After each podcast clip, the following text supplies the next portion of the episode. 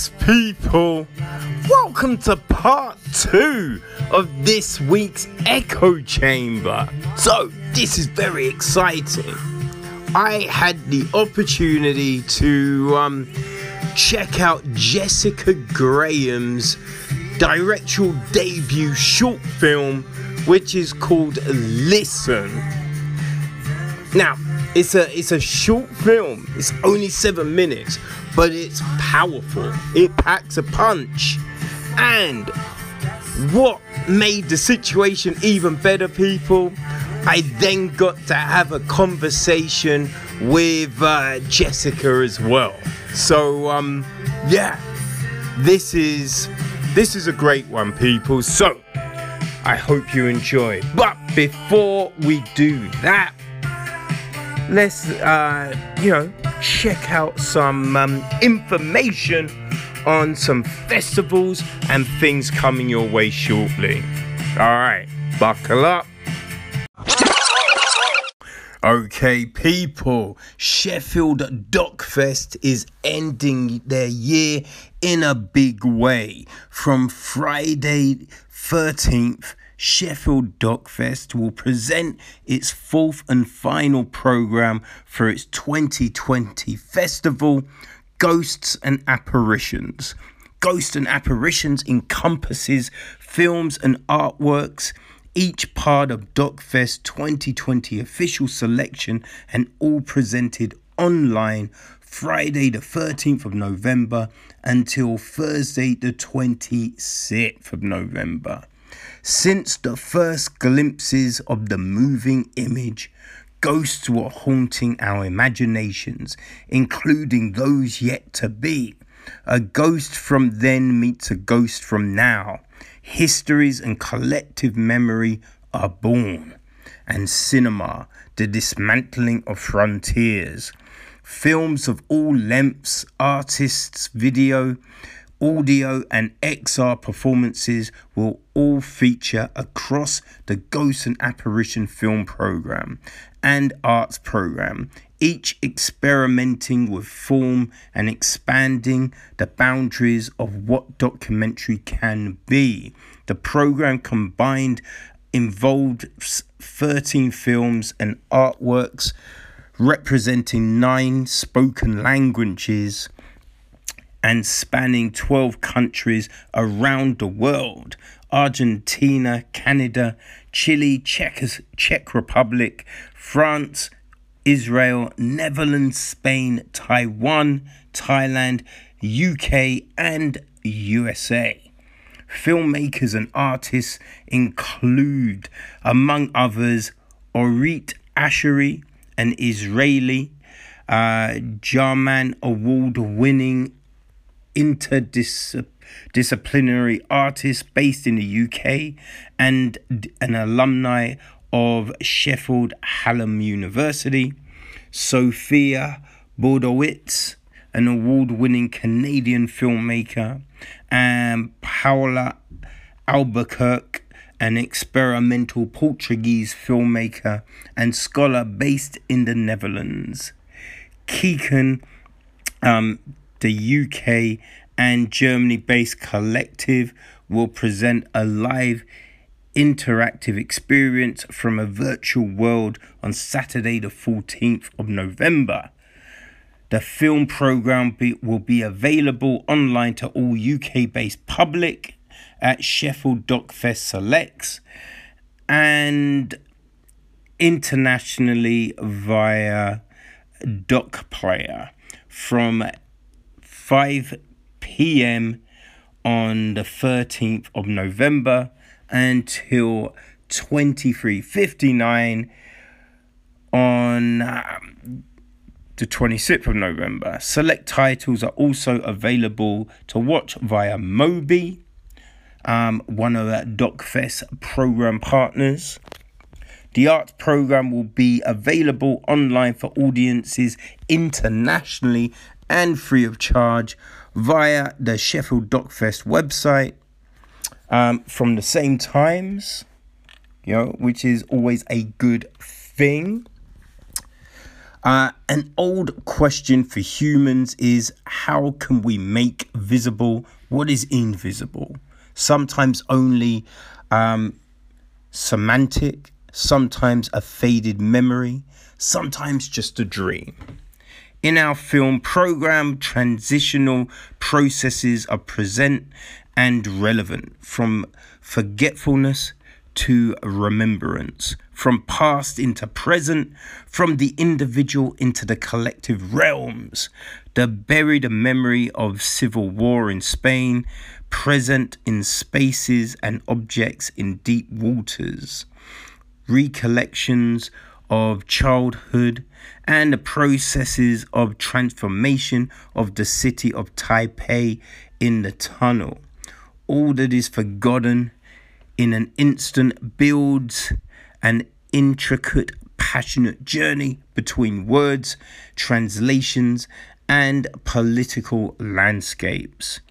And truth or consequences brings to life the ghosts, desires, and fragilities that haunt a community and build their uh, resist, re, resistant vision of life. Love and death are two of the most fundamental and universal realms of human existence, and cinema has been one of their most loyal storytellers. Loss of our loved one and the quest for meaning in dissolution in man amour. The, the effort to understand and realize loss as a challenge for making a film in point and line to plane. Ghost and Apparitions is also about experimenting with cinematic forms and narratives and questioning what documentary can be. Firm is a voyage outside the anthropopic perspective over landscape and nature. So, people, all of this, you know what I mean? It starts on Friday the 13th. So, you know, tomorrow. Okay? So go to the information of the episode and you will be able to find um, how to access and everything like that. All right. Enjoy.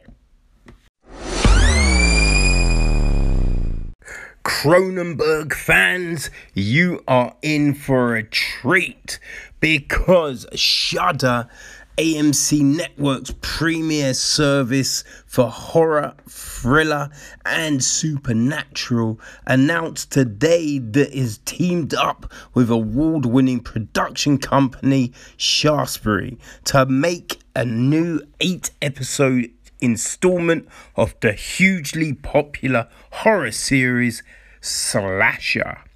Hailed by Bloody Disgusting as top notch horror storytelling, Slasher Flesh and Blood will stream exclusively exclusively on horror platform Shudder in the US, Australia, and New Zealand in 2021. Shudder will also be streaming home for Flesh and Blood in Canada, the UK, and Ireland, following its linear premieres in those countries. The series will be broadcast exclusively on Hollywood Suite in Canada. Production is underway now in Ontario, Canada. Slasher Flesh and Blood follows a wealthy but dysfunctional family gathering for a reunion on a secluded island. Their old wounds and competitive rivalries flare up when the family realizes a masked killer is on the island, intent on a cruelly picking them off one by one. As with the past installments of the series, Slasher Flesh and Blood will combine elements of traditional murder mystery with intense horror and bold kills that audiences have come to expect. Canadian horror legend David Cronenberg has joined the cast for the new season, which will also continue Slash's trend of bringing back cast members in new roles. Returning from previous seasons are Paula Brancati, Jefferson Brown, Patrice Goodman, Sabrina Grdevich, and Christopher Jacot. New faces this year include Rachel Crawford, Jeananne Goossen, Sydney Meyer, and Alex Ozerov. Slasher is clever, bloody, scary, and fun, and adding David Cronenberg to the mix will take this new installment of the series to the next level, says Craig Engler, Shudder's general manager. We couldn't be more excited to work with Aaron Martin and the team over at Shaftesbury to bring the slasher flesh and blood to Shudder members. We are so thrilled that Slasher will be brought back to life on Shudder, said Shaftesbury chairman and CEO Christina Jennings. We know the fans of the show weren't ready to say goodbye. So we are eager to bring them the goriest, scariest chapter of this anthology yet. Hmm, not bad, right, people? The slasher series over delivers on good old fashioned gore, horror, and fun with fast pacing and exceptional casting, said David Kines, President Hollywood Suite. We are very excited to throw our support behind the series and resurrect it for another bone chilling season. So you can follow the production via Slasher's social media channels. They're on Facebook as Slasher TV, Twitter as Slasher Series, and Instagram as Slasher TV Official. So, something new to look forward to, people.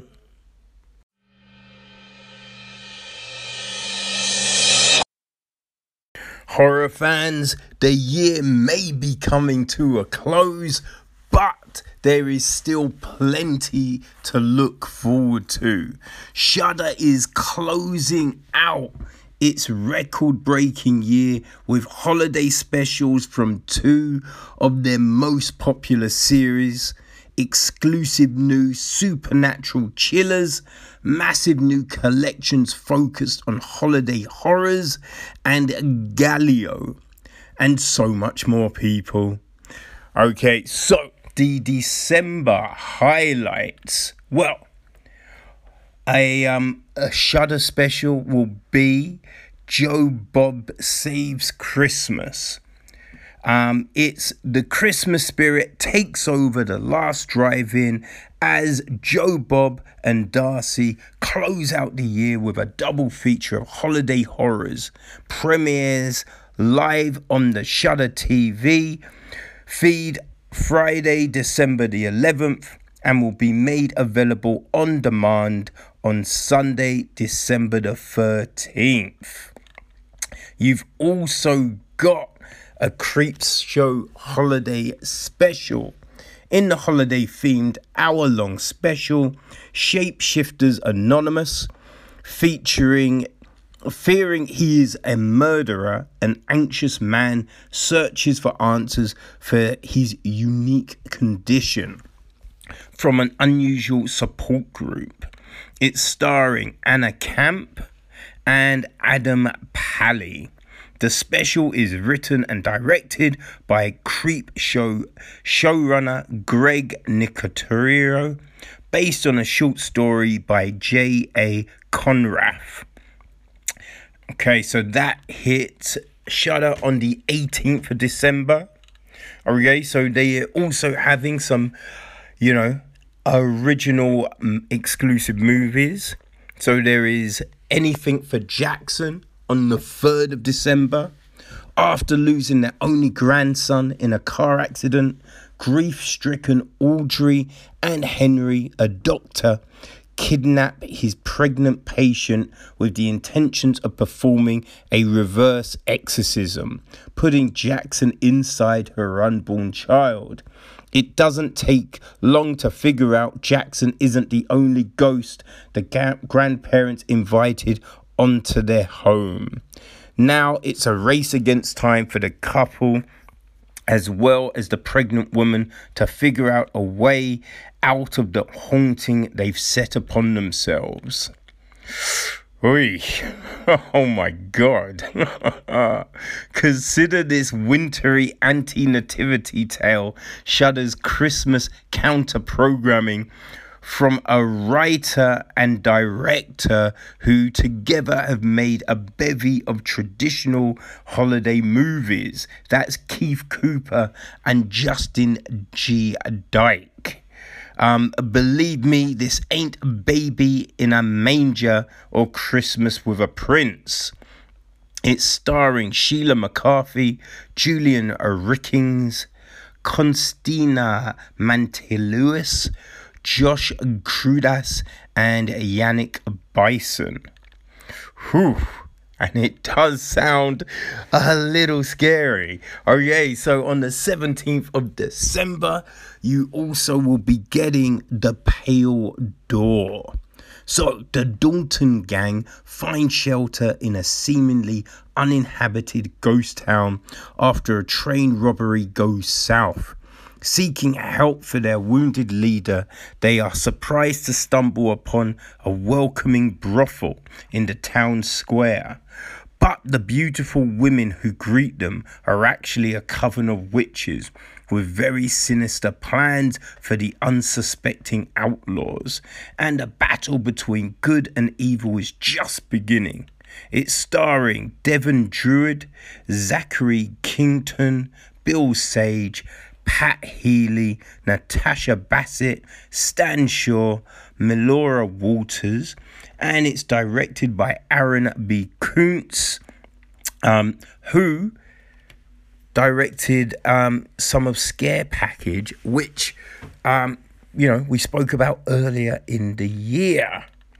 Okay, so you're also getting new series. All right, so season two of Eli Roth's History of Horror. That will be hitting the platform on the 10th of December.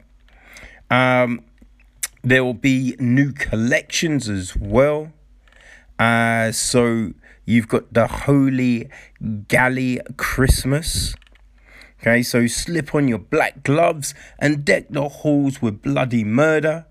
Italian style, as Shudder debuts its biggest ever collection of Giallo cinema, both classic and modern, with films by Dario Argento, Lucio Fulci, Lamberto Bava, Michele Soavi, Sergio Martino, and many, many more. Okay, so it will be featuring A Blade in the Dark, Death Laid an Egg, Black Belly of the Tarantula, The Case of the Bloody Iris, The Corruption of Chris Miller, The Editor, The Fifth Chord, New York Ripper, The Night Evelyn Came Out of the Grave, The Red Queen Kills, Seven Times, Short Night of Glass Dolls, Stage Fright, Torso, Trauma, your vice is a locked room, and what have you done to Solange? Whoo! Man. And um yeah, it will be coming on the second. Okay, so uh yeah, not bad, a people. Not bad at all. But there's also other new films. Alright, so you've got Blood Beat which um, I mean, well, that comes on the 30th November, but we'll still count it. All right. So that's a young woman travels to rural Wisconsin to meet her boyfriend's family, and a samurai spirit, warrior spirit, possesses her body to go on a bloody killing spree. It's starring Helen Benton, Terry Brown, Dana Day. Um, you've also got The Body, Okay, so a darkly funny and twisted journey taking place entirely on one forgettable Christmas Eve. Body revolves around a trio of college co-eds whose dalliance with breaking and entering goes horribly awry.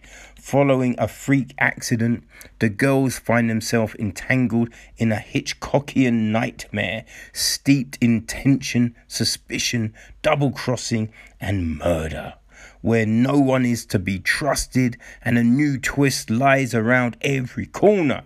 From the team behind this year's Villains, it's starring Helen Rogers, Alexandra Turshen, Lauren Molina, Larry Fessenden, um, and it's directed by Dan Berk and Robert Olsen.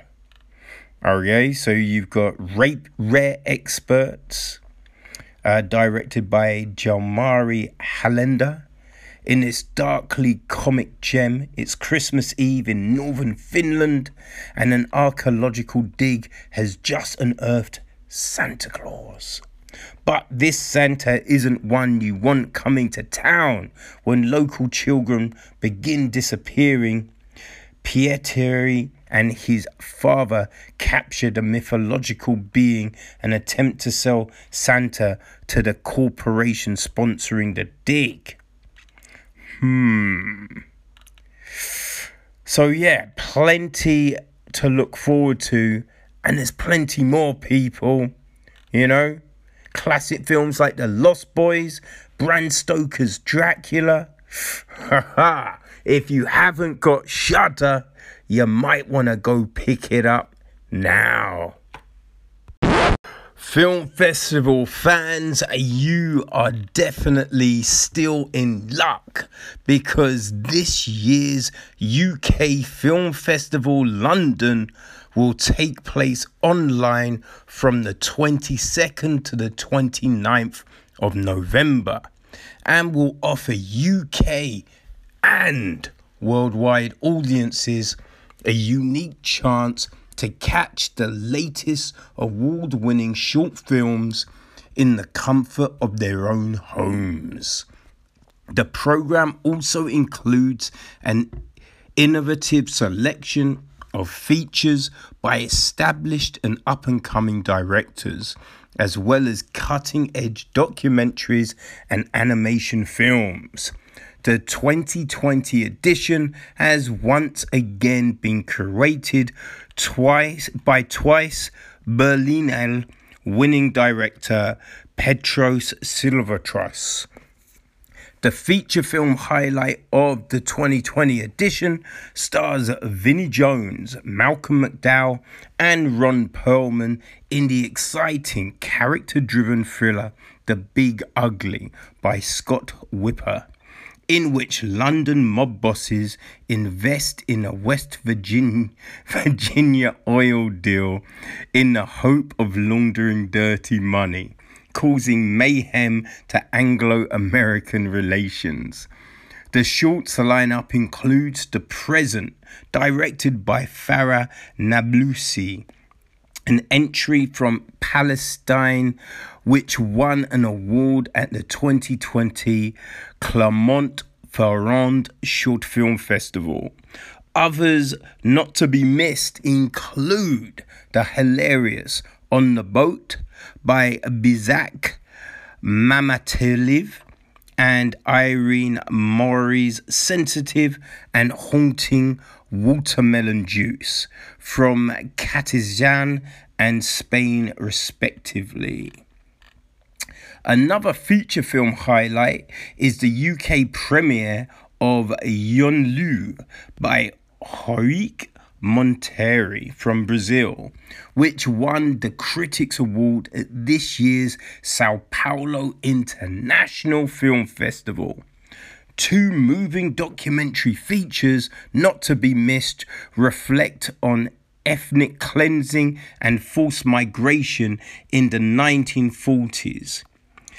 Zahel's House by Gabriel Greer, about the return of a woman to an area of Turkey where her grandparents' generation had suffered slaughter and dep- deportation, and The Cannibals Voices from 1944, a Danish entry by Chechen filmmaker Zule Magaziyev which weaves the fate of her own family into the story of Stalin's deportation of Chechens to Central Asia. Once again, the festival is delighted to offer candidates awards in various categories. So, for um, the full program, you can just go to their website which is um, in the information details of this episode, but it's um, ukfilmfestival.com. Okay, so then just go to the festival program tab. And um, to be able to, uh, you know, watch films, attend, an online festival pass is £9. £9 just think how cheap that is, right? And um, short film screening blocks and feature film tickets are priced between £3 and £4.50, you know, which is uh, a bargain. You know what I mean? So, listen, last year's festival was great. There was some fantastic films. Um, and I believe that there was a documentary on um, cows, and that has just won a big award with uh, BAFTA. So, listen, the films that you will see here are top rated shorts and features. So, you do not want to miss this, people. Okay, so it is between the 22nd and 29th of November right? So just round the corner, this year's UK Film Festival London. Do not miss it.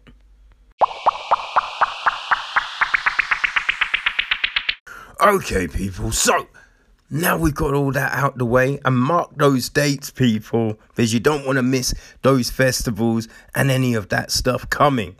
But now we get to um yeah, I'm going to play you the review and then straight afterwards we're going to go into the uh, the conversation with um with Jessica which man we talk about a lot. It is very interesting and insightful. So people here you go.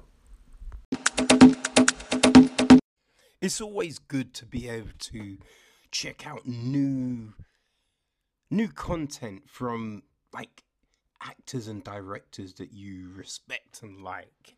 And I was really pleased to be able to see uh, a film directed by Jessica Graham. Now, you'll remember the name because Jessica, she was in The Tangle that we talked about last year as part of Sci Fi London.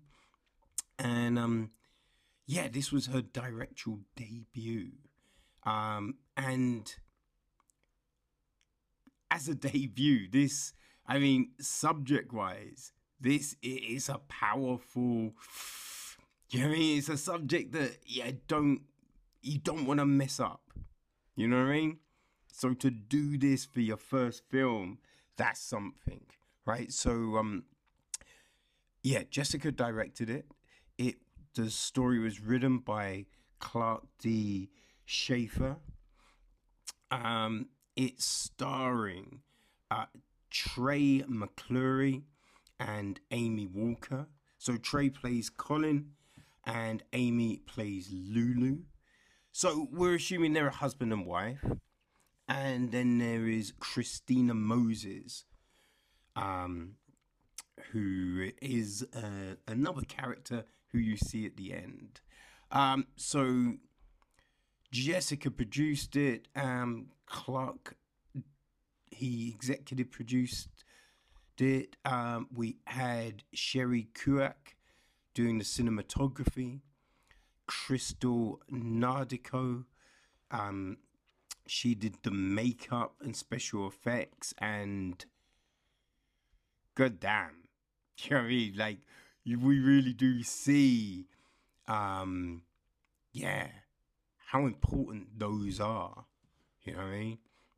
So essentially, this is a film about the deterioration of a relationship due to the horror and heartbreak of domestic violence. And um, it's a short film, you know, it's only seven minutes, but people, these are seven very powerful minutes, you know. So we essentially start off and our couple is sitting down, you know, they're at home and um, they're having a meal. You know, it looks very, very nice. You know, they're both dressed up real nice. There's candles, you know, there's flowers. It looks really nice. And, um, yeah, they're, they're, they're, you know, they're looking adoringly at each other, holding hands. So you really get this sense of something. But you then notice there is, and this is the thing, right? Because the film is basically just in this setting and it's just these characters. So everything they do, it tells the story. Everything they, you know what I mean? The way they lean, the, the, the way they turn, their emotional facial expressions, it all adds to the story. And that means there's a lot of pressure on them to be able to do this. And we get tremendous performances. You know, like you see from Amy at the start that there's a a concern, a worry, right? You notice that, and it, just in her demeanor. And so this is the thing. It's all about these little triggers, these little things that build and build and build. So, you know, she's asked a question, right? They're, they're eating and, um, you know, Trey throws down his, you know, his knife and fork and he's like, this is my mum's recipe. Wait, there's too much salt in this. And th- this is the thing. So we have, you know, Amy, Lulu, she's you taken aback and, and she recoils. We see this little recoil. It's not a huge thing, right? But these little movements, these these concerns, these worries. And the great thing is, because like you know, domestic violence isn't just a smack in the face and a, you know, this instantaneous thing. There is often this build up, right? The, these little questions that lead and lead and lead. And there's the emotional side of it as well. And that is what we see.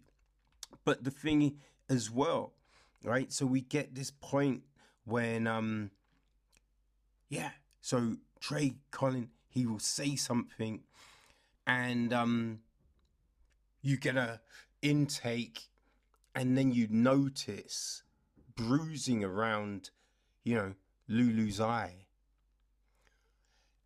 and so we get this steady build up, right? You you see this steady avalanche of abuse, but we also because this is the thing.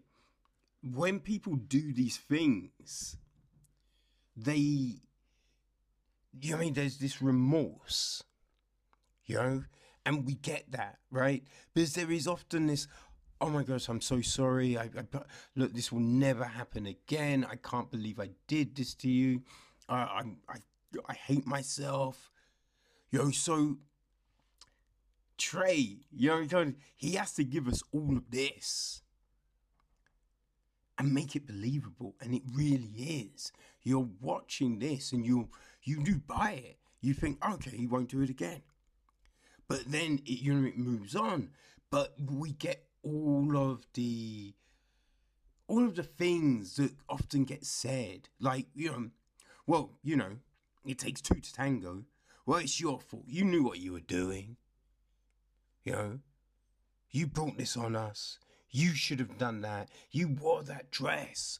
You know, all of these things. And like a slam of the table. And then you hear the breathing.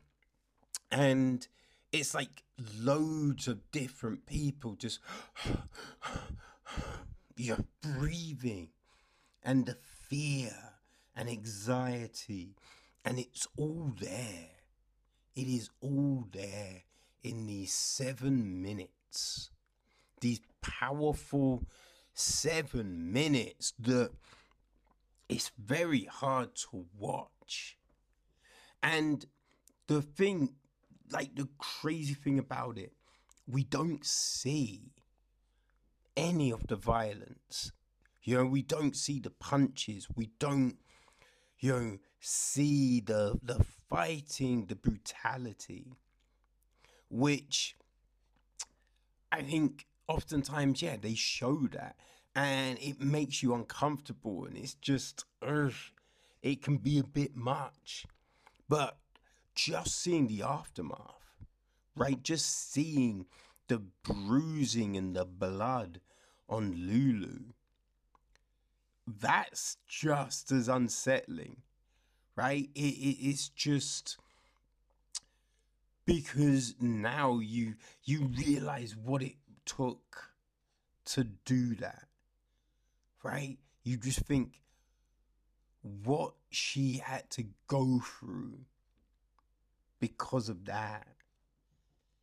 And it's like the things, the accusations, you know, what I mean? like you you understand, like all of this, it is unwarranted,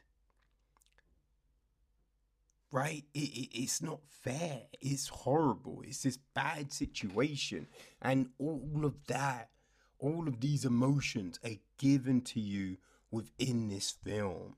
Like it's really well done, right? It, it's really well done, and as I said, look, the performances from Trey and Amy are masterful. They really are.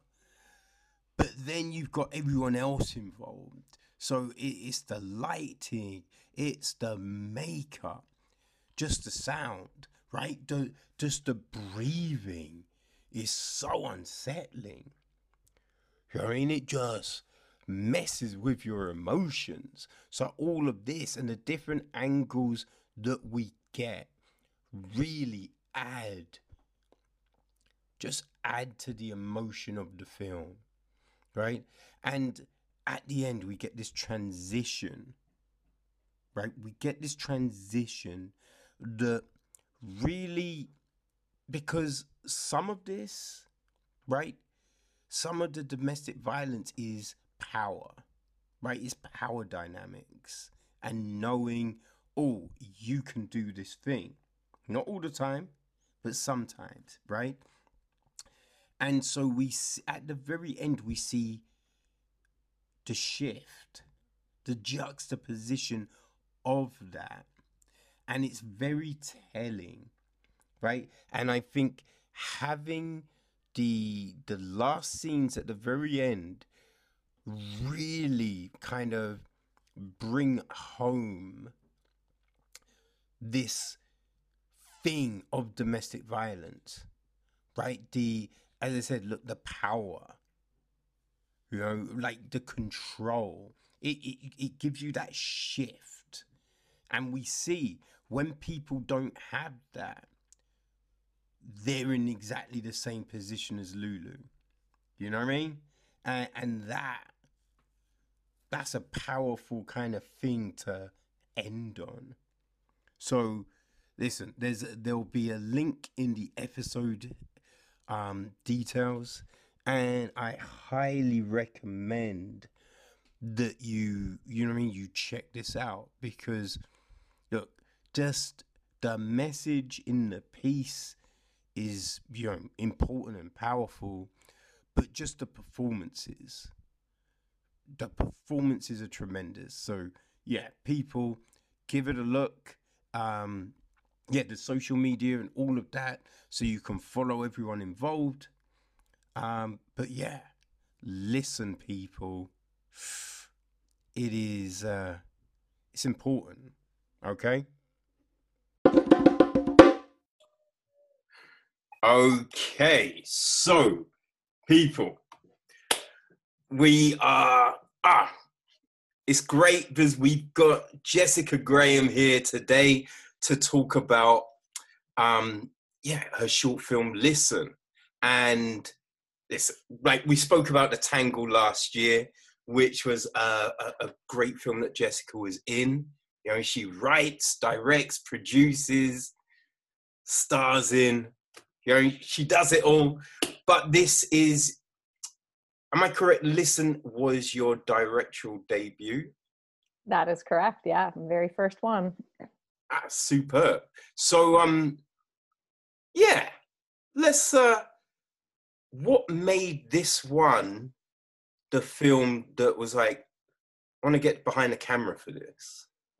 Yeah. So I had wanted to direct, and I think in some ways I've been directing since I was little. I was the oldest of six. I was um, a little bossy, um, but I remember being like very young and creating these full productions with my siblings that I would write and direct and star in, of course, as well. And they would you know, they would be my minions doing whatever I, I told them to do.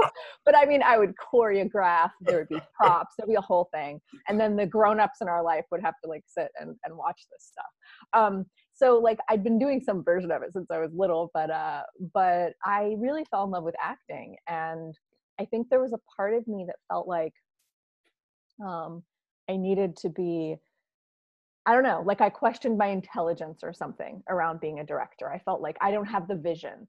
Yeah. Um, and I don't I don't know where I came up with that idea because it's it's not true. We all we all have the vision. We all have, you know, maybe it doesn't always manifest in the skills of a director, but we're all creative beings. And you, I just Do you think it's how it's talked about though?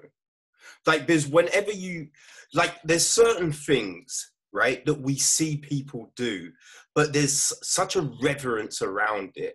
And the way it's spoken about you think oh right that that's i mean that guy oh they just said in that interview that that guy was in uni for you know all these years and he had to do all of this and all of that. Oh it took him 10 years before he did his first film. Oh so obviously i can't I've, I've got no, haven't got that experience. There's no way I can do it. You know, I mean, like, yeah. I think there's sometimes there's that that it seems that there's this obstacle to get into something, to break in, to try. When, as you said, really, we can do it. Mm-hmm. As you know, what I mean, as long as you kind of have that self belief, right? I think so, yeah, and yeah, I think you're right. I think there is an idea of it, um, you know, being this thing way up here, and also, you know, growing up for me, kid in the 80s um, I, there there weren't a lot of examples of women directing you know all the great my my father loved film and he showed me like all the great films. Some of them i was way too young for like i was watching taxi driver when i was like five or six you know um, all the godfather films um, and there weren't really examples of female i mean i'm not saying there weren't there there absolutely were female directors working but they weren't um, uh, being um, you know uplifted in the way that that male directors were. So i think that's part of it as well. Um, and yeah absolutely. I mean i didn't go to school like i didn't even i didn't go to high school. I went to very little little like grammar school. And so uh, the idea of needing that education definitely came into play for me. Whereas as a for some reason as an actor i felt like I'll just do it. You know, like it felt like for some reason it felt like uh, that was okay for me to do because someone else was sort of leading it. Um, but I knew for a while before I started directing that I that I did want to, and I had a sense that it would probably be something that I would, you know, it would be a role that I'd be comfortable in. And so I just started telling people like, yeah, I'd like to direct at some point. Um, and then Clark D. Schaefer, who we've worked with on a number of films, um, Monkeys and The Tangle, and um, has just kind of been in, in, involved in some creative projects that that my partner Chris and I have worked on. Um, he wrote Listen, and he approached me with the script and said, "Hey, read this. Um, I think you'd be great for the role."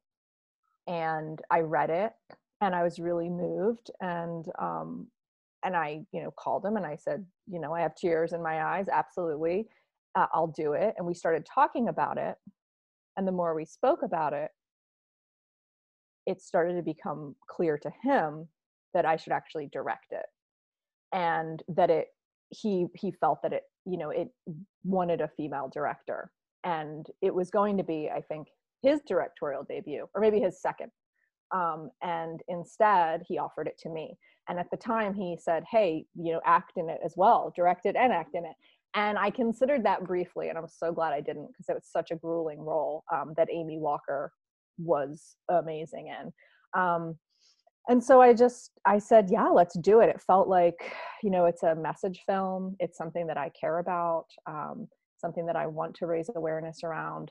And it was also uh, simple enough that it felt like i wasn't biting off more than i could chew for my first project Ah, now when you read it, because like watching it, it's a very simple concept, and I think we've we've seen domestic violence in things which you know can be very graphic and and jarring. Now we don't really see it in this, Mhm. but the impact, like those transitions, you know what I mean? The, the, like the close-ups, the turn, and then the turn back, and then we see the damage, and like just those little things. And as it builds and it builds, it's just as impactful, right? Without having to see a fist or anything going into someone. Like, mm-hmm. how how did you kind of gauge that? Like, was that written down, or was that something that you were like, oh no, visually, I think we need this? Like, how did that come to pass? That that was part of the script originally. And you know any any script you know you bring it to director producers dp actors you know things shift and change. But um but but absolutely that was part of the script as clark originally wrote it. And i think it was so just so smart. And um and we don't need to see another woman get beat up like it, it wasn't necessary to see Yeah. it um Yeah, yeah, yeah. and and i just want to i just want to put out there that you know intimate partner violence goes in all directions with all genders and so i just i want to put that out there right up front because um, i think it's important to say you know in this film it is a a woman who's being abused by a man but it can go the other way it can happen in same-sex relationships it can happen in trans non-binary all these places this this stuff unfortunately happens and so think that's im- important to mention but yeah the I didn't want to see. Um, well, I don't know. I don't want to give away. I should probably. How much? How much should I give away? Are people going to have well, already watched the film before they, Mm, before I- they listen yeah, to this? it- it- it's, it's always a tricky one. I mean, let, us just dance around the edges. You know what I mean? Yeah. Let, Mhm. let people have something to get into Yeah. uh, when they watch. Yeah okay yeah. Yeah so i i it was very important to me that we honored that aspect of of the storytelling and um and i think it actually makes it in many ways more powerful not showing the violence. Yeah, I I know what you mean because there's there's things that sometimes you watch, or um, sometimes even just you know books that you read, and there'll be this graphic, um, like rape scene or like you know violence, domestic violence scene, or like I've stopped watching like books um films and reading books about slavery because I'm just I, I can't I can't do this anymore. Like, yes, I know there's going to be uh, uh, uh all this violence, all this whipping, all of this, there's rape, and it's just like, I can't. It's just too much. And I mean, sometimes we see all of this, but really it doesn't, it doesn't add anything extra. You know, it doesn't, like, you, you take it away and the scene can be just as powerful right? The yeah. story still has that impact, but mm. seeing it, you just get. I think sometimes it takes you out of it. Yeah. Right? Because it's just Absolutely. too much. Yeah. Like you yeah. become desensitized. You're just like, I can't I can't keep watching this stuff. I can't mm. it needs to stop. Yeah. I, I absolutely agree. I mean you can really you can really feel it when something is necessary for storytelling and when something isn't like it's just it feel and and for me both as you know a director and as an actor like it's that's important to me you know it's important to me in the the stories that i choose to tell um and more important than ever i would say because i do think that the the medium of film this kind of storytelling is um is very very it's really really important the stories we choose to tell and how we choose to tell them because these stories are shaping our culture which is shaping our world. And so yeah and then there's also examples of you know i'll never watch this film again um, but there's an you know an example of a film where they go all the way is irreversible and that film the rape scene in that film literally changed my life it changed how i walk around in the world mm. because I have not had that experience. Um, I've experienced different versions of of sexual abuse and sexual assault, but I have not experienced that. And watching it and seeing the reality of it for however many minutes it goes on, eight minutes or something in one shot in that film. I lived in Philadelphia at the time, and I I changed the way I moved through the world yeah. as a result.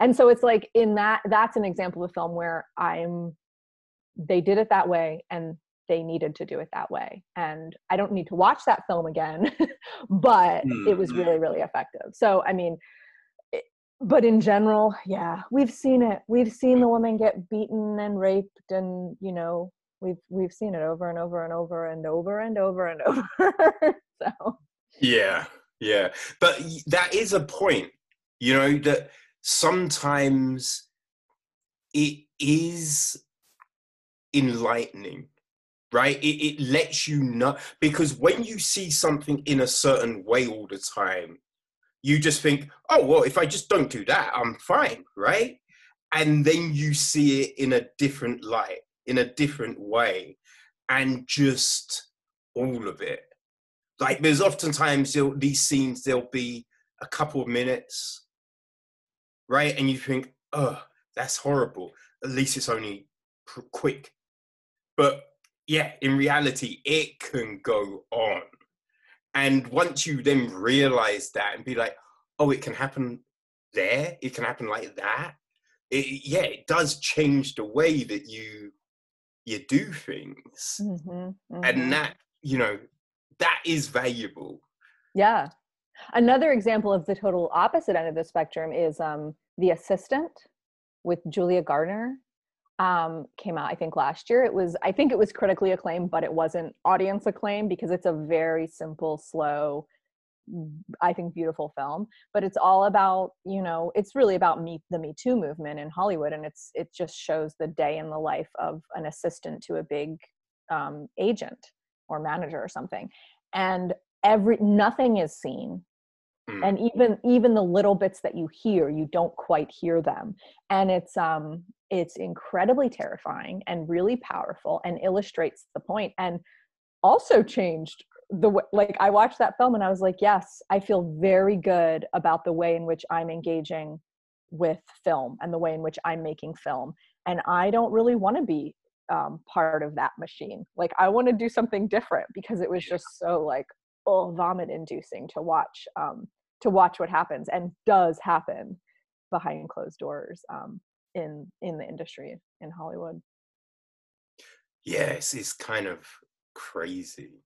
It, Mm. it, it's weird, but I, I I just think that when you know things like listen come out and they can i think just fuel the conversation around these things i think that's always important Yeah. you know and conversations need to happen you know from different sides and i think that's a problem right now where if you have a different view on something Mm. then you know i mean things get shut down and it's just like no no no no we need more conversation we need to talk about all of this all the aspects Yeah. you know?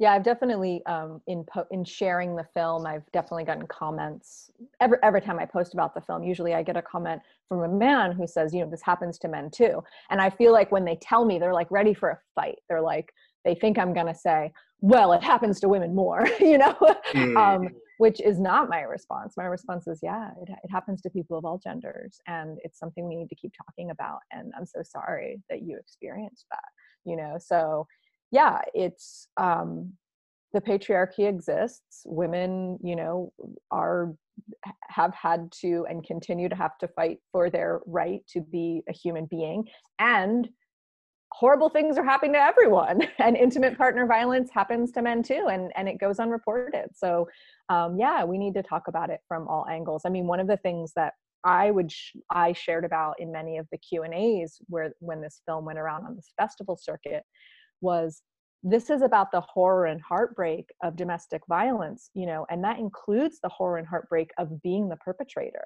you know mm, I am not excusing it, I am not condoning it, but you don't just pop out that way. You're No. not just like, you know, oh, I want to go and abuse somebody. It's like you become that and and that can start in the womb. That can start with, you know, the stress chemicals that are coming into the womb from, you know, whatever it is your parents are going through. And then obviously it continues and trauma leads to more trauma often and so I- don't i don't see it as an issue where it's like this is the bad person and this is the good person it's like this is a really sad um heartbreaking situation and it involves a lot of you know a lot of trauma on all sides. Oh definitely. And i think we that's the the great thing about this because we see that right? We see that remorse after the fact mm-hmm. right? And and i think that's always a thing. Like as you said people do these things and there is always the apologies. There's always I, it won't ever happen again. I'm so sorry. Like i've just been so stressed of late. Bum, bum, bum, bum, bum. and it's one of those things that you kind of think that unless it's properly addressed at that first instant it will happen again. Because the seal has kind of been broken and the justification for because it's one of those things like w- w- every time we do something as a little kid and it would be like oh don't eat the biscuits and you sneak a biscuit and then the the repercussion isn't like you think well, that wasn't as bad as i thought it might be so all right i'm gonna go get another one Mm. and because you think, all right, well, nothing serious happened, so all right, I'll do it again.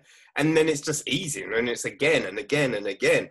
And that's the thing. It's just that I think we have these things in our minds, right? It's just like we you shouldn't do this and you shouldn't do that and you shouldn't do that. But as soon as you know the the wall on one of those things starts to crumble a bit, doing that thing becomes easier. Mm.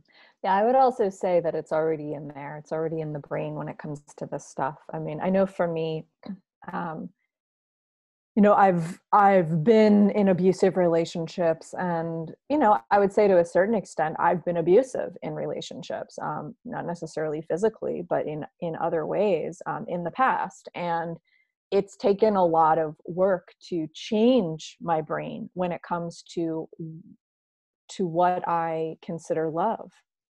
Um, for me, there was a strong connection between being loved and even being safe and being hurt and um, also i didn't have the skills and emotional intelligence um, due to trauma uh, to be able to communicate my needs um, to be able to um, to advocate for myself in ways that that weren't harmful to someone else. And and that came from you know conditioning through many years of a, you know of my childhood and my teen years. And so i think yes it can be addressed in the beginning but usually it's it's it's not just like there's one invisible line we cross over. It's like it it begins very early on very early on before before we're even in romantic relationship um, and it takes a lot of work to change our brains and to rewire um, those pathways that go towards i need to hurt someone in order to love them or i need to be hurt in order to be loved or i need to hurt someone to be safe you know all of these things. It's like it's in there from from early on and so it does require a lot of support and a lot of help and i just um i really admire people who are willing to go in and do that work. I know for me like i no longer equate being hurt with being loved. Mm. and it took a long time and a lot of work to get to a point where i didn't you know? So i know it's hard. Oh, no doubt. Because, you know, just changing it once, like, it doesn't really register, right? You have to completely rebuild that synapse to kind of understand that, oh, this is how it should be. yeah Okay. and this yeah and that's not to say that it's not to say that someone who's being abused is at, is it's their fault and it's not to say that someone who's abusing has the right to do it because of what they've been through and i'm not saying that at all i'm just saying that it's like it's complicated it's not just like person person who is bad person who is good like it just nothing is like that it's not black and white like that very few people are actually just like pure sociopaths or something like it's not like i don't think we use that word anymore actually but you know very few people are just that just like that you know um, we are created yeah, it's all very nuanced. Mhm. right? And with that, how did you? What was the process for the actors? You know, how did they kind of get into the mindset for these roles? Because the performances are like, man, I think this film really just sit on those two performances. You know, hmm. because i- if they don't hit those those little nuances, those little kind of movements, tonally, just all of that. If if that doesn't work, if that doesn't come across, the film doesn't have the same impact.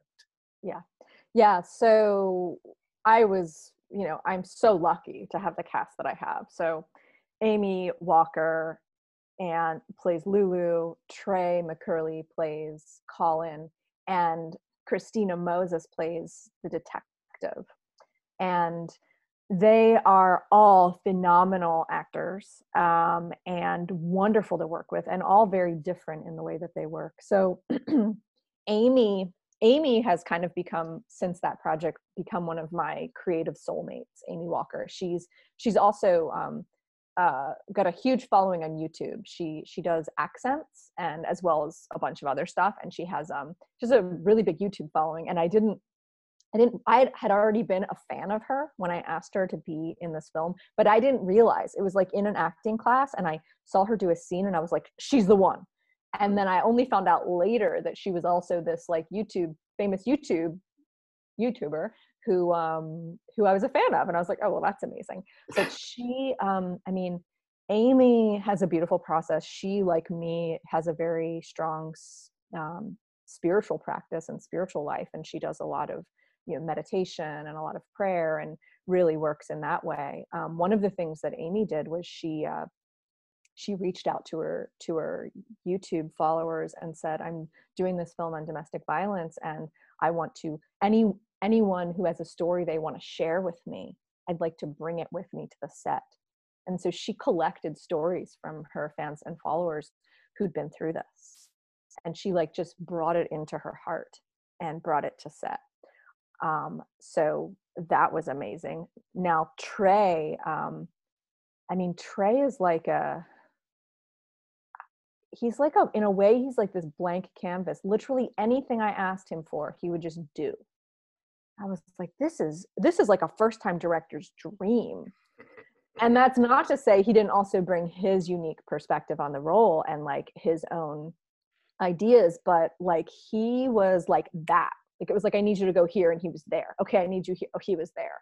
And so um you know i'm not entirely sure what his process is. I don't actually know um, what you know what kind of training he's done personally but i do know that where whatever it is he's like ready. He's ready in an instant for whatever it is. And he also does comedy. We've actually act, acted together. Trey and i um, um, acted opposite each other in um, uh, season i think it's season two of crazy bitches which is this like horror comedy web show um, directed and written by uh, Jane Clark.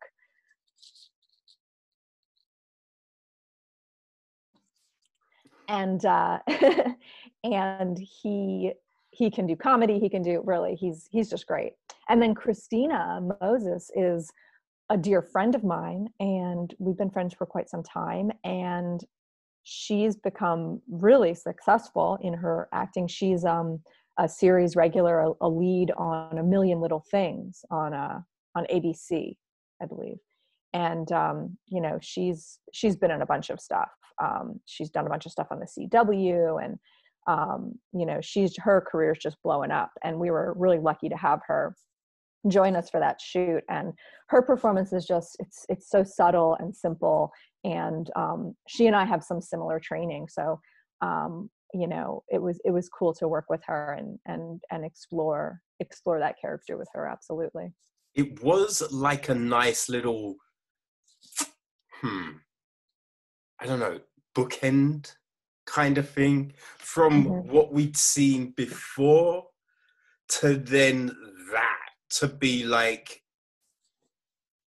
power shifts mm-hmm. you know what i mean yeah and, and so yeah, it's hard without it doesn't say too much, but yeah, just the way that all and just like the movement, you know what I mean? The on the and the tape and just mm-hmm. yeah, yeah, that that yeah. was that was a, a, a yeah that I feel that was a great way to kind of end it yeah it was it was really really important to me um, that we did end it that way and you know originally that character um, was um, a man and was just a uh, yeah was a man um, mm-hmm. and so i'm trying like not to get not to get way too much um, and i you know i said to clark i feel like it's really important that this this is a woman and ideally um, a black woman or a woman of color and um, and he's like okay.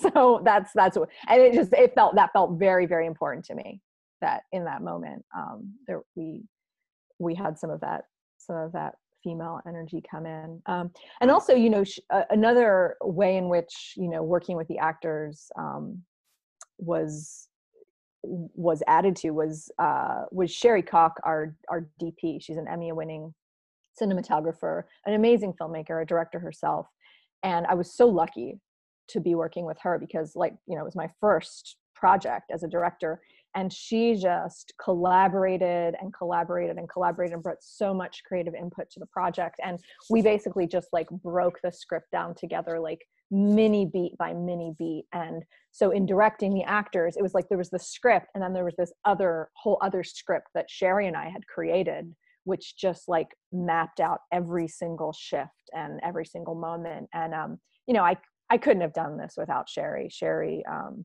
just sat with me on my bedroom floor for hours and hours. And, you know, we're talking like tiny budget. So it's not like she was getting paid for those hours and hours. And she just, she just threw herself into it. And, um, you know, it's, it's what it is, you know, in big part because of Sherry. She just really, um, she really brought such skill and expertise and creativity to the project.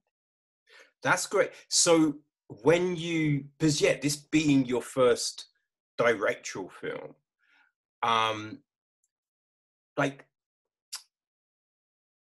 to bring it to life, right? So you know, Sherry helped, and you had help, but how easy was it to be like, I don't know how to do this, or can someone help with this? Because uh, you know what I mean. I can imagine you want to be able to be like, okay, no, I know you can trust me. I can do this, but then there's things that you haven't done before, so you need help.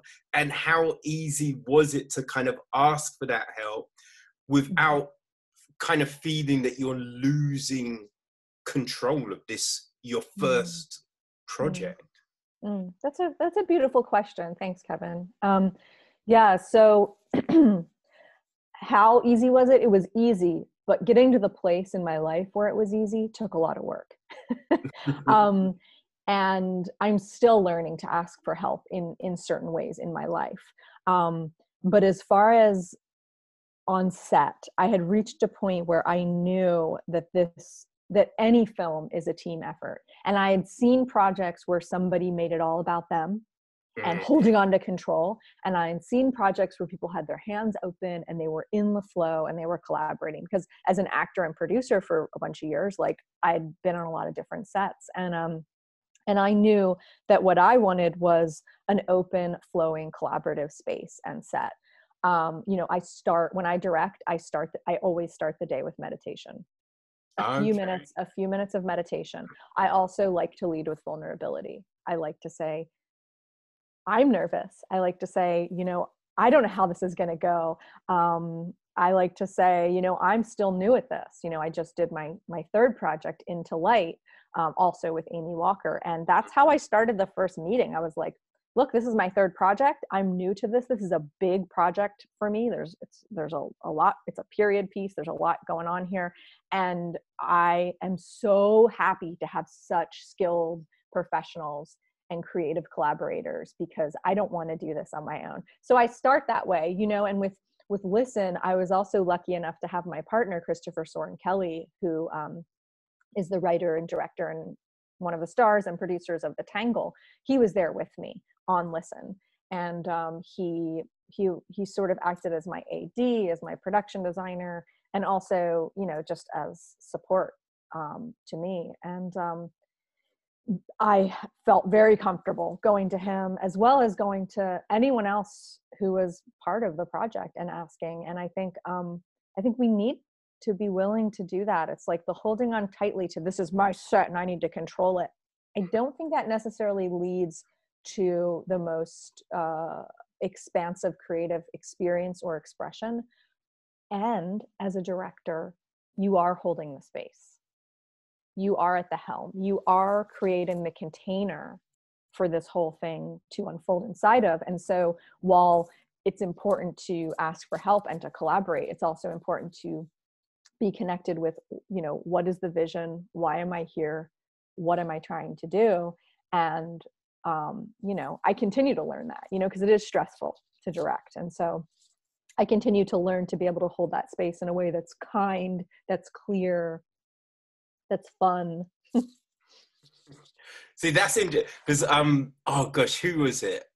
I oh man, I forget. But I remember listening to um, I think it was on a podcast, and there were people talking about a, a, a film they were on, and it was like, oh yeah, so on the first day, the director fired someone. Like we were all in a room and he brought someone in, shouted at them for like five minutes, and then sacked them. And yeah, we were just like worried. And then I think they found out that oh, the person he sacked wasn't really someone that worked. It was a friend of his he brought in, so he could kind of like go, "Yes, people, you better listen to me because I will fire you if you don't," which is definitely a different approach. you know, look, I can't say that I've always been 100% the kindest person I want to be on set. I, I know that there have been times I've been stressed and I've like made calls that, you know, maybe aren't wrong, but aren't necessarily the kindest. Um, but yelling, I don't understand how yelling is an acceptable thing to have happen on a movie set. Um, I, I, I know that's what happens and I've Mm. seen it happen, but it's like, and that kind of comes back to the topic of trauma. You know, it's like, it's like we get into fight, flight, freeze yeah.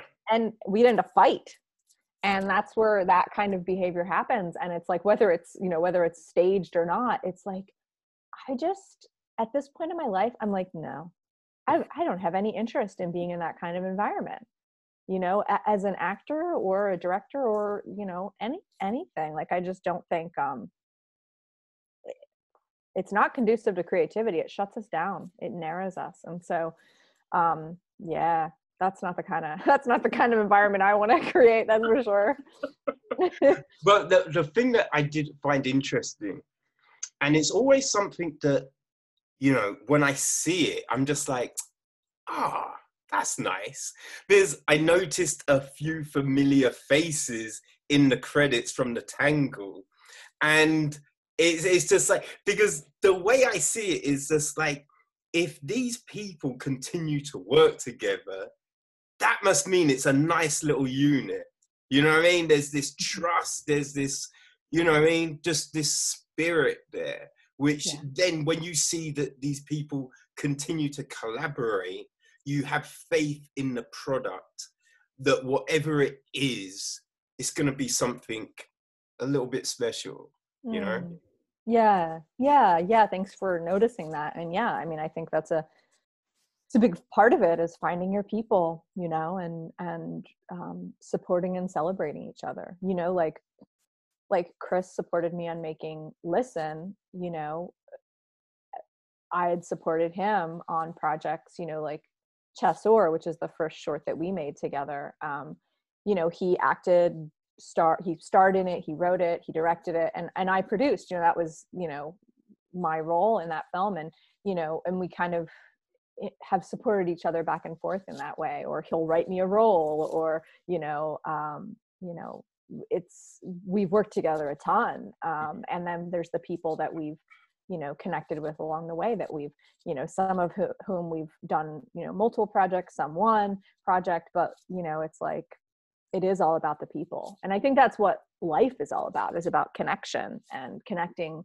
connecting with other humans. And so when you can do that and create create art at the same time i mean that's that's sort of the best case scenario Yeah, no, definitely. And I think right now, I think that's really, I think, come to bear. You know, I mean, you realize that it's important to have those people, those ride or die people around you to help get through situations and build mm-hmm. situations, right? yeah absolutely speaking of you know building building situations i mean what another character in this film that we haven't talked about yet is the makeup design I, And- literally, I was gonna ask you about that because th- those transitions, right? So we go from one scene to then suddenly we see stuff and then Mhm. more stuff, and it was just like, how did you like? What's the process there? Because obviously it has to be applied, but then you have to get back into that moment, right? Back back into that headspace of that trauma. So how did that how did that go and how much footage was kind of filmed? you know i can't i we edited this thing so long ago i can't remember how much footage we sat through there you know I, we had one day to shoot it so there wasn't you know endless footage um but you know our makeup designer crystal nardico who she was also did makeup for the tangle and she did makeup for murder made easy and she did makeup for i think a couple other projects i worked on. Um she did the makeup for listen and you know she i mean i don't i don't know how she did it like I- the combination of her and amy and trey and the way they all work together timing wise like i mean it's pretty it's pretty impressive really um but she, Crystal's just very she's a very skilled makeup artist and she's an incredibly skilled special effects makeup artist and um, you know she just brought it um, and I think she did such a such a beautiful job. And then you know Amy Amy was just able to seamlessly move in and out of you know these changes and so was Trey I mean I watched them and I was like, I'm so glad I'm not acting in this movie. Oh my God. Like, I'm so glad I don't have to be doing what they're doing right now, that I get to just like be standing here directing things. Cause, oh man. Oh. it, it, it was, it, it was tough. Like, because you're watching it and I think just these little signs that you're seeing and then the tonal like you're not eating your food and it's like there's too much salt in this and you just see certain things are said in a certain way that make you go Oof. you know I mean? and then when you you look back at her and there's more you're just like oh god damn it yeah it's hard to watch. It's really, especially, you know, I always put trigger warnings in this film because if you've been in through any version of this, including, you know, a, a, a in your childhood, you know, like if, and it doesn't even have to be, look, it doesn't have to be physical abuse for it to still have the same impact on a person. Like it can be emotional, you know, verbal, psychological, you know, some of, you know, that's honestly for me, like, some of the verbal abuse I experienced through my life is the stuff that, you know, I've had to work really hard to like, because it's inside, you know, you can't see it on the mm. outside, you know? Um, but yeah, watching that film and those little moments, I agree. Like, it's like those little tone shifts.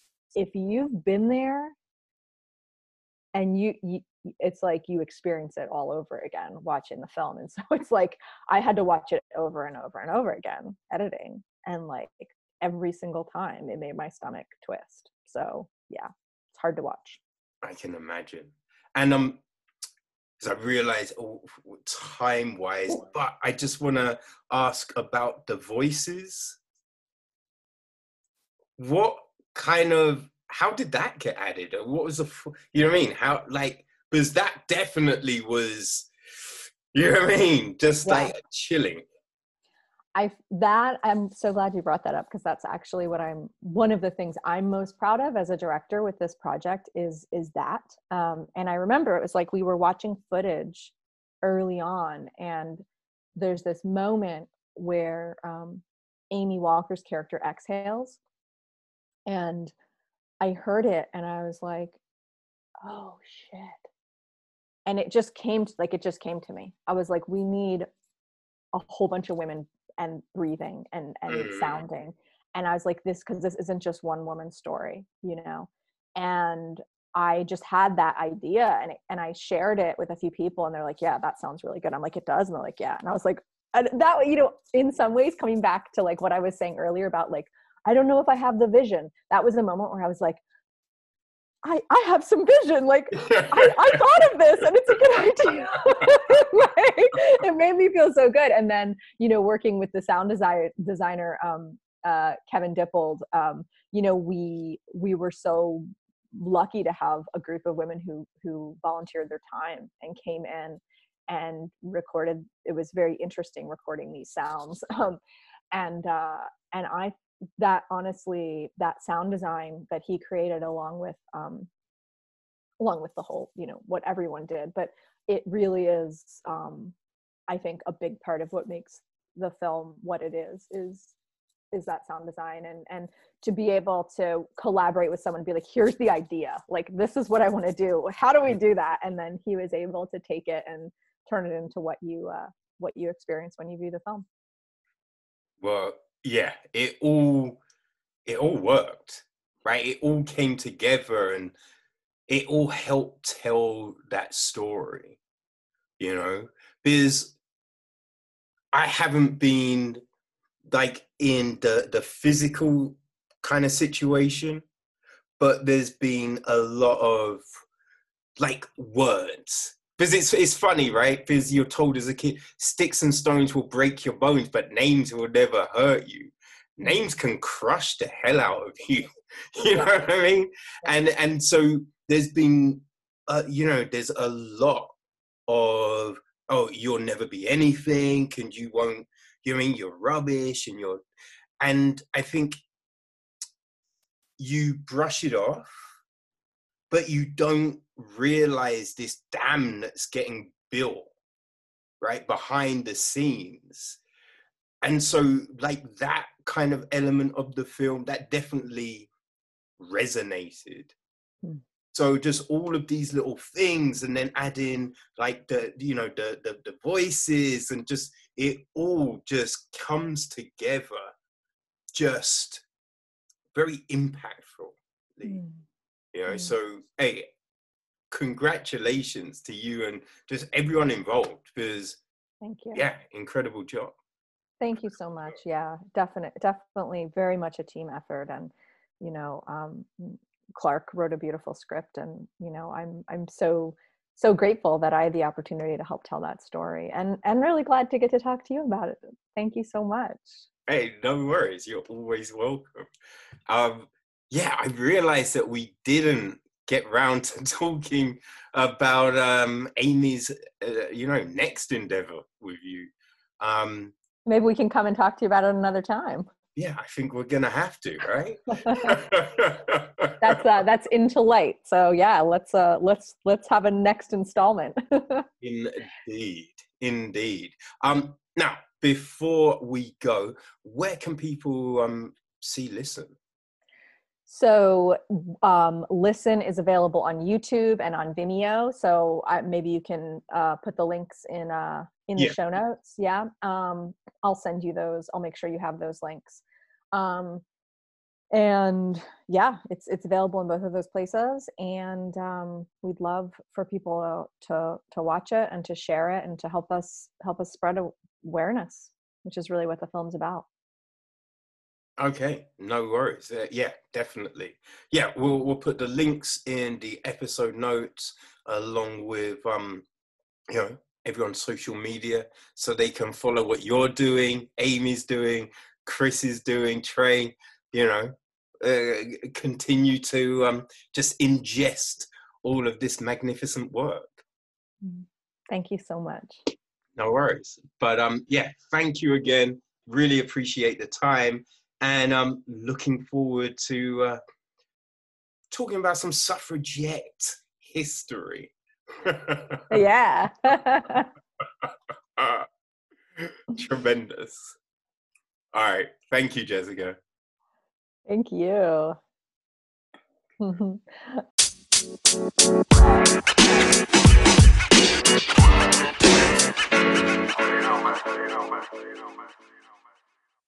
Okay, people. So, yeah, that is it. We are done. I yeah, I hope you found that extremely interesting. Um, people, go watch the film. As I said, seven minutes, right? So you've got time. The links, there's a YouTube and a Vimeo link. They're in the information of the episode, and also um, you can follow Jessica and the rest of the team behind the film um, through all their social media. That is also in the episode information. So, people, go support independent film and um, yeah, pay attention to these talented individuals. It will definitely not be the worst thing you have ever done, and it will just brighten up your lives. All right, people. Enjoy your week and your film watching. That's us. Peace.